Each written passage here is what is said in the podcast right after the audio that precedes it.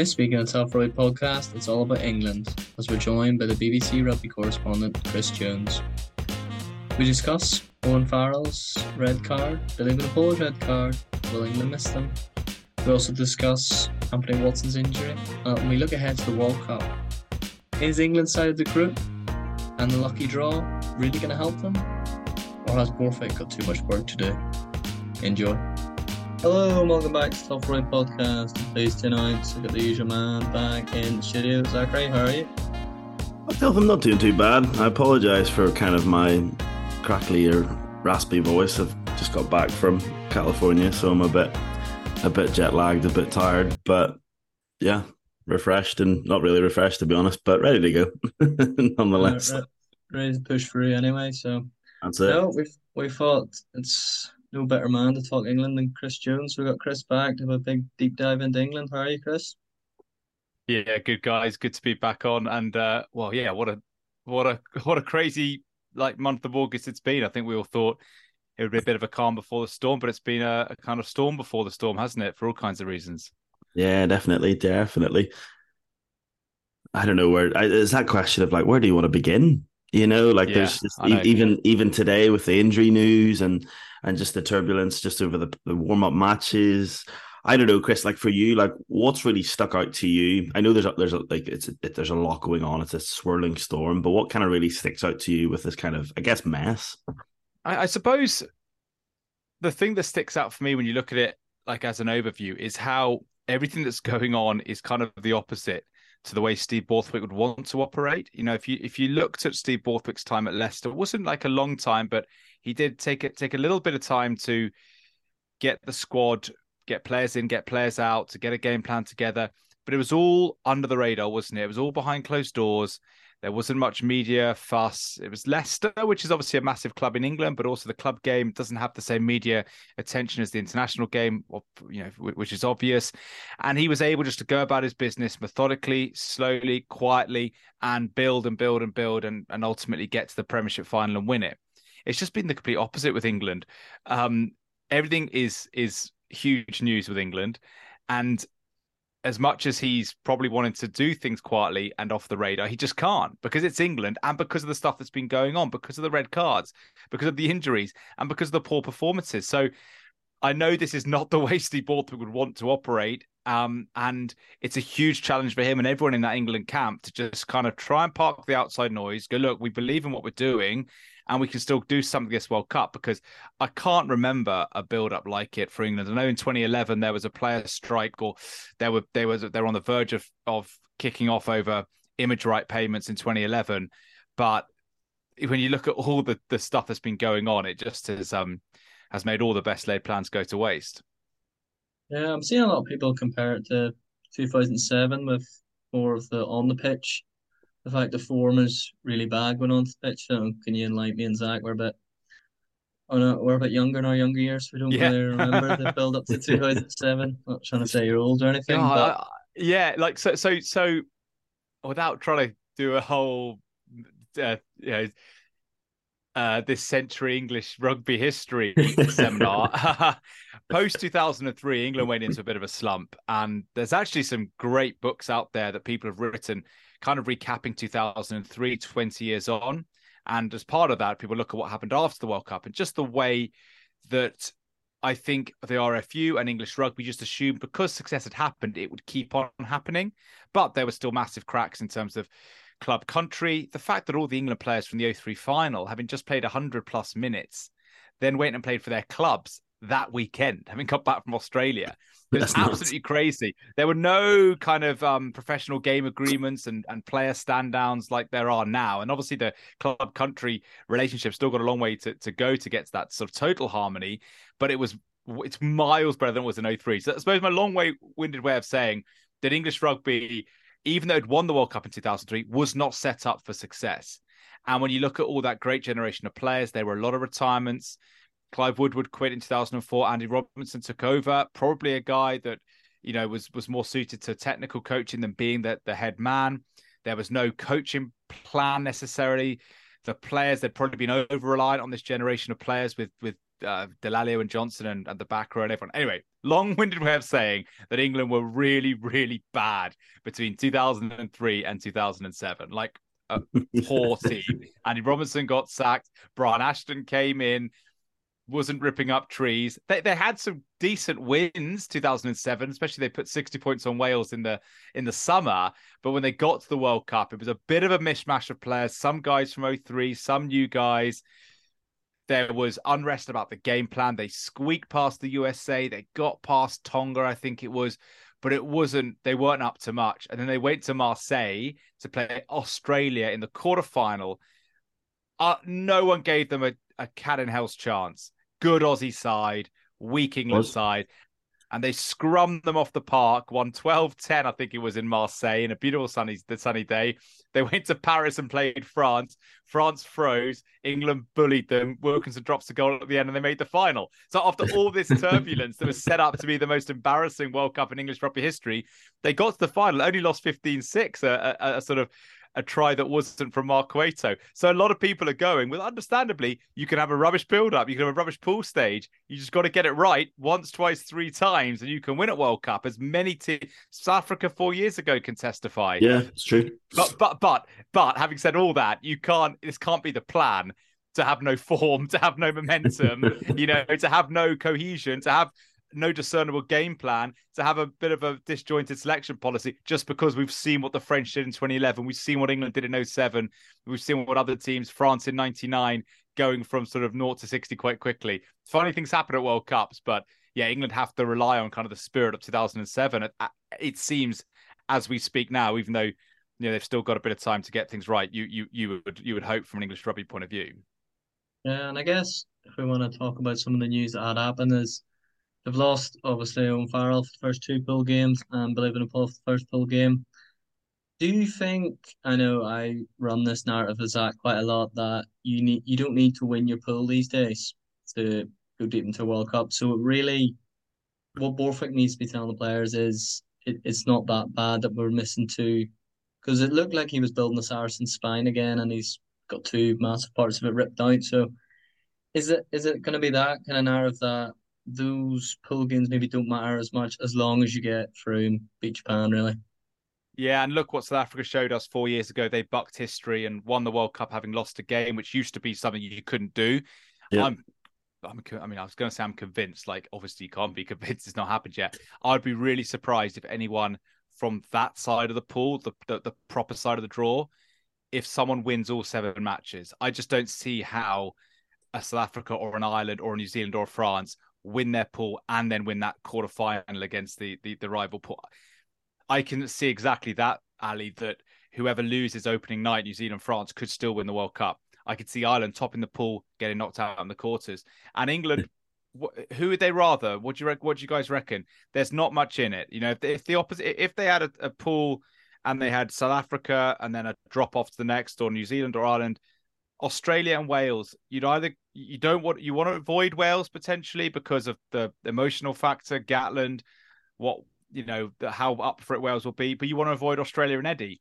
So either way, it's a banana skin, but equally, they'd rather have Australia or Wales in a quarter than four, even five other teams.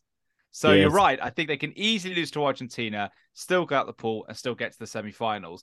But, and it's a big but, what are they? How are they going to try and play? You mentioned the Saracen spine. That'd be great if you had Jamie George, Itoje, Billy, Farrell, Elliot Daly all firing. Some are some have got injury concerns. Some are suspended. Some have got a lot of pressure on their shoulders. Some haven't hit their straps for a couple of seasons. So is he going to rip it up and suddenly say Marcus Smith starts at 10? Very unlikely. Are they going to tweak their game plan? You kind of feel they have to. The issue is in 2007, England had a monster scrum with Andrew Sheridan and had Johnny at 10. What do you guys think? What is England's way of getting deep into this World Cup? At the moment, we're just struggling to see what it's going to be. It's a great, it's a great question, and it's probably something that I genuinely don't know. I suppose that's kind of why you're on the podcast. well, I thought that's the thing. We want, I, I we thought, want to know. but I think we thought England would have this really efficient pressure game. You know, like a mm. really accurate, um, super yeah. tidy set piece. kicking a lot from nine, but a brilliant kick chase and just did do things so efficiently. Mm. But in the first three games, they've been the opposite of efficient. They've been kicking without chases. They've been the wrong guy's been putting up the the the, the high balls. They've gone cross field and then not competing. All of those little efficiencies that you thought Steve Borthwick would bring in, like he did with Leicester, yeah. We haven't really seen. They've still got a good lineup, but their maul's not been been brutal. So uh, that's been, I think, the the bit of the concern that if Steve Borthwick had a template, it's not necessarily worked yet. Will it work in another two, three weeks? Come Argentina, Japan, come the quarters. It might well, it might well be good enough to be Wales or Australia. It's then when they get a big dog from the other side, do England have the game plan, the firepower, the personnel to, to win one of those matches? That's what we're not seeing at the moment. Um, yeah. Because I think we're still working out. You know what Ireland are about. They get into their shape like instantly, don't they? They, they it's like it's yeah. a it's it's subliminal. They're programmed to how to play. We know the Boks have got their power game, but they've they've got a bit extra on top of it now. We know how New Zealand, you know, they they always play the same kind of style with their you know quick ruck speed and looking down the short side and stuff. We're still struggling a bit with England. Scotland, wow, what an identity they've got these days. I know. So that's that's that's the big imponderable, I think, for England. Before this this August, we thought right, three four games for them really to show what they've been working on over the two months, and we haven't really seen it. There's really yeah. not been a lot, and it's just been, and then and if anything, I feel like I know that yourself and others are very much talking about the fact that this England team just seems to be going nowhere, and I think it's almost reflected in how the the English public are reacting to it. You know, uh, Springbok, New Zealand. Um, is tomorrow night sold out in Twickenham? Yeah, the England game. They're actually, I think it's they're closing off the top tier of Twickenham. They can't even fill it. It's just like there's something not quite right there. I know there's a big kind of South African community in London, but it's not that big. Um, yeah you know so it's just yeah it just seems like they're just kind of going nowhere like you were saying and just um and that's just kind of it's concerning not just kind of for this world cup but i think even going forward as well yeah i think that's know? a really it's a really interesting point about the crowd and yeah there, there's there's extenuating factors with the train strike and with the new zealand and um, south african expat communities here but england and the rfu would have wanted saturday at twickenham to be a great kind of joyous farewell. You know, yeah, it's a send off. You know, yeah, yeah, send the brave boys off and come back with the trophy kind of thing, and it hasn't seemed to happen. And so much of what's going on across rugby and in English rugby, a lot of the they've been dealt some pretty rough cards with with COVID and financial situations, but. Yeah. Equally, it is, a, it is a team that has struggled to win hearts and minds for a few years now, and I know that's a massive priority for Steve Borthwick. Um, but it really starts and ends on the pitch, doesn't it? And as, as much as you might mean well, if you're not, if the team's not winning and the fans can't see discernible progress, then they're going to vote with their feet, and it could definitely get turned around. It doesn't need much. It's still good players. All yeah, the talk yeah. from the camp is it's it's close to clicking.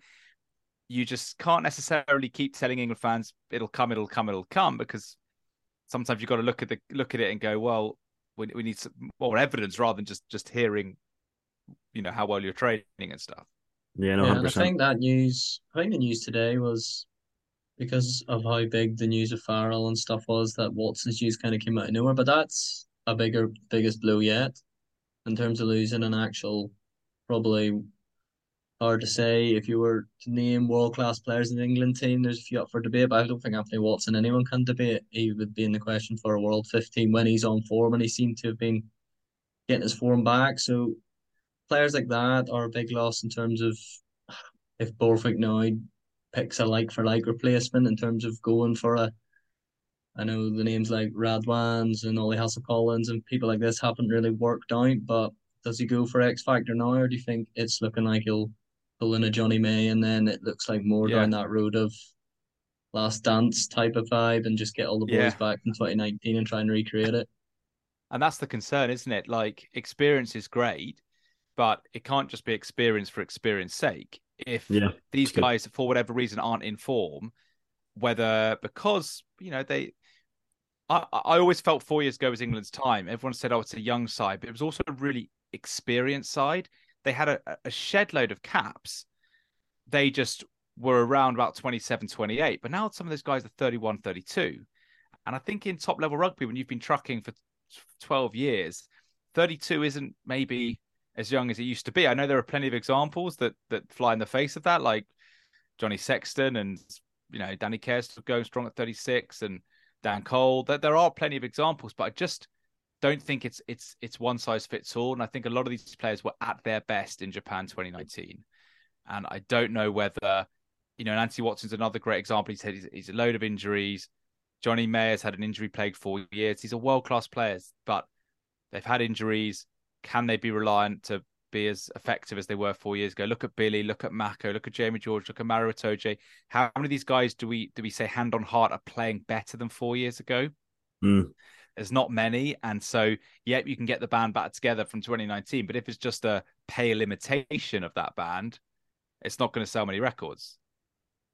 Yeah, no, you're right. You're right, and it just kind of yeah, it just kind of feels like that kind of. There's a real disjointedness with with the squad and with the team. Well, from from an outsider looking in, it could be different in as, as an insider. You know, you don't know, but you're right. Like I think that combined with just these players aren't quite like what they were, and I think you're definitely right too. Like 32 not is not what it used to be. You know, just because of the intensity and, of, and the physicality of rugby these days as well.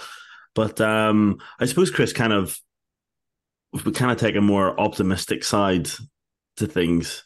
Um, or maybe maybe it's not optimistic at all. But like, what do you think is realistic for this England team? Kind of what what if you're if you're Steve Borthwick, what are you actually like? What's your goals for this World Cup? Semi final, semi final. Yeah, I, yeah. Like, well, I think before this August semi final, I think first things first, you get out your pool and you try to get to Marseille and you have a thrash at, at Wales or Australia or potentially Fiji or Georgia. Um, but because the draw so because the draw is so sympathetic compared to the other side, imagine yeah. if England were, were, were in Scotland's position. And I know that this is all done on rankings at the end of 2020, and England had done really well at the 19 World Cup, and then had a you know a 2020 where they had a good win percentage. So they you know maybe maybe they've earned the good pool. So you, the, the, way it was done, it, we can all kick off about it, but it's happened. Um, but if England lose in a quarter final to Wales, they'll still feel that as a massive opportunity missed, form or no form. Likewise, if they lose to an hmm. Australia mm. side that's changed regime and has been taking beatings left, right, and centre, although went quite well in Dunedin, like they've lost all four games under Eddie. So England still have to target a semi final. And I wonder whether Borthwick's selection, by going for experience, is is kind of thinking, right, this team can get to a semi and then we'll have a go. But if I pick a load of kids, and we lose in a quarter or get knocked out in a pool, that then damages confidence going to the Six Nations. I think Borthwick sees this World Cup as a bit of a shot to nothing. Then his real tenure as England head coach with his planning will start in earnest for the 24 Six Nations when he will cap new people, when he will probably try and really stamp his mark on the team. I think he's found he's inherited a, a situation he's not been happy with, and he's trying to work out a way to make England as efficient and effective as possible at the World Cup on the evidence of August, it's not going to go too well. But I think by going for experience, he's thinking this these guys can still get me to a semi final. Whether they can or not, time will tell. Whether he's put too much faith in certain players who maybe aren't quite on it anymore, again, who's to say? But I just think the way things have happened over the last few weeks, guys, with the suspensions he didn't plan for, the injuries didn't plan for, and you look at the players who are coming in with injury concerns or little to no rugby, like Arundell and Daly, Sinckler's hardly played. Chessum's back from a minging ankle injury. Um, Jack Walker's not played. The second hooker at the moment is a 22 year old who's just broken into the, his club side. Like you, yeah. you, you rack up all of the the little question marks, and it's it's painting a pretty ominous picture that yeah. England just have to have to navigate. There's no other choice. They they can't they can't do anything else but go. Okay, these are the cards we've been dealt. Let's see what Saturday brings let's see what team uh, uh, squad can assemble on Monday and go from there. Yeah, and then just just finally on this weekend, if England do tear up trees, put fifty on Fiji, is it does it does it really matter what happens this weekend? Because obviously Fiji tier two side, you should be putting Fiji away. Is it a bit of a, a lose lose this weekend? And if they don't look good, it just puts on more pressure, or is it just a chance to get the shackles off and I, yeah, it's a good question. I think Fiji are, are a bit better than that. I think if England beat Fiji by 40, we can't have it both ways. We always talk up how, you know, whenever I talk about Wales, I talk about how dangerous that opening game against Fiji is. And then if we turn around and go, oh, they England put 50 on Fiji, it doesn't really count. I think if England win and just play some rugby and to, to, and actually just string something together, string some phases, or or, or, or you know manufacture something that isn't a rolling maul try or a close quarter effort. Actually, tr- like you know, properly put some shape together. England do that, score four, four five tries. That could be what they need just to kick kick start things. You know, they're, they're telling us it, it, it could click, and maybe it could. And then you go and play in Argentina, who are really good side, but they're still not in the top six in the world or so. Um, and then you go to Japan, and then you can really hone your hone your style against Chile and Samoa before you go to go to the quarterfinal. So it is not all doom doom and gloom for England, but another poor performance, struggling to beat Fiji, and they're going to be really limping onto that Eurostar, aren't they? So yeah, it's a it's a it's a really big game, but which I didn't think we would say a month ago. I think we'd have seen a lot more to be convinced that England can do something this World Cup. Now it feels again we're saying, look, a performance has to come sooner rather than later. No, and mm. you're right about Fiji. They played some good rugby against France there, so maybe they are a bit of the dark horse of that side. And they're looking at that side thinking Fiji World Cup final, no problem, but we'll leave it there anyway. So no, big thanks, Chris, for coming on again, and thank you, yeah, thank you. Anytime. Hopefully, we'll chat when um yeah when we're when the tournament's underway. It should be it's going to be going to be a great tournament, isn't it? Yeah. Quickly, your uh your predictions. So we've got we've got them on record. Oh, that's oh, that's good. That's good. Um, I'll go first. I was well past couple of weeks. I was actually at a wedding and I was in California. Friends get married to a New Zealander, so I've had a lot of chat with New Zealanders, and they've convinced me that I think New Zealand will win. I think they just look really, really good. Um, and they just look fired up and ready to go. So honestly, for me, it's New Zealand. I just think they'll. I think they'll have more than France. This is coming from an Irishman. Yeah, like, I fully yeah, admit it. No, I I've said France throughout the whole cycle, and uh, yeah, I know New Zealand are coming good now, but I think yeah, New Zealand beat France the first game, and France go all the way. I think that's yeah. what happened. I'm going to go. What you, Chris?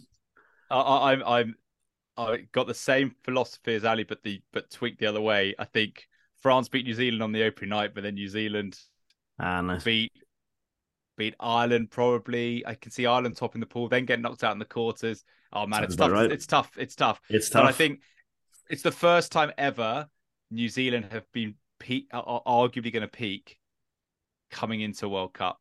Yeah. When always going back every single tournament since like 1991, best team in the world in between World Cups. And it used to always cost them. And now actually they've had a really dodgy cycle and are mm. coming good in World Cup year. So yeah, I, I I'm I think New Zealand, but they could easily be gone in the quarters, as could some really good teams. Yeah, I know. Literally France, Ireland. Yeah. You know, you just you, South Africa. Even we haven't even mentioned those guys. Like you just yeah, it's that side of the draw. That's that's gonna be fun. Yeah. Well, not if you're an Irishman, but fun to watch at least. Yeah. Yeah. But no, Chris, thank you so much for for coming no on and this evening Thanks, chat. We always really appreciate it. have a good one. To anyone that's made this fun podcast, follow follow us on all our platforms. Spotify at Telford Podcast, Twitter RugbyTelf, Instagram Telford Podcast, even on TikTok nowadays. We're everywhere at Telford Rugby. So please follow us everywhere and we'll catch you next week.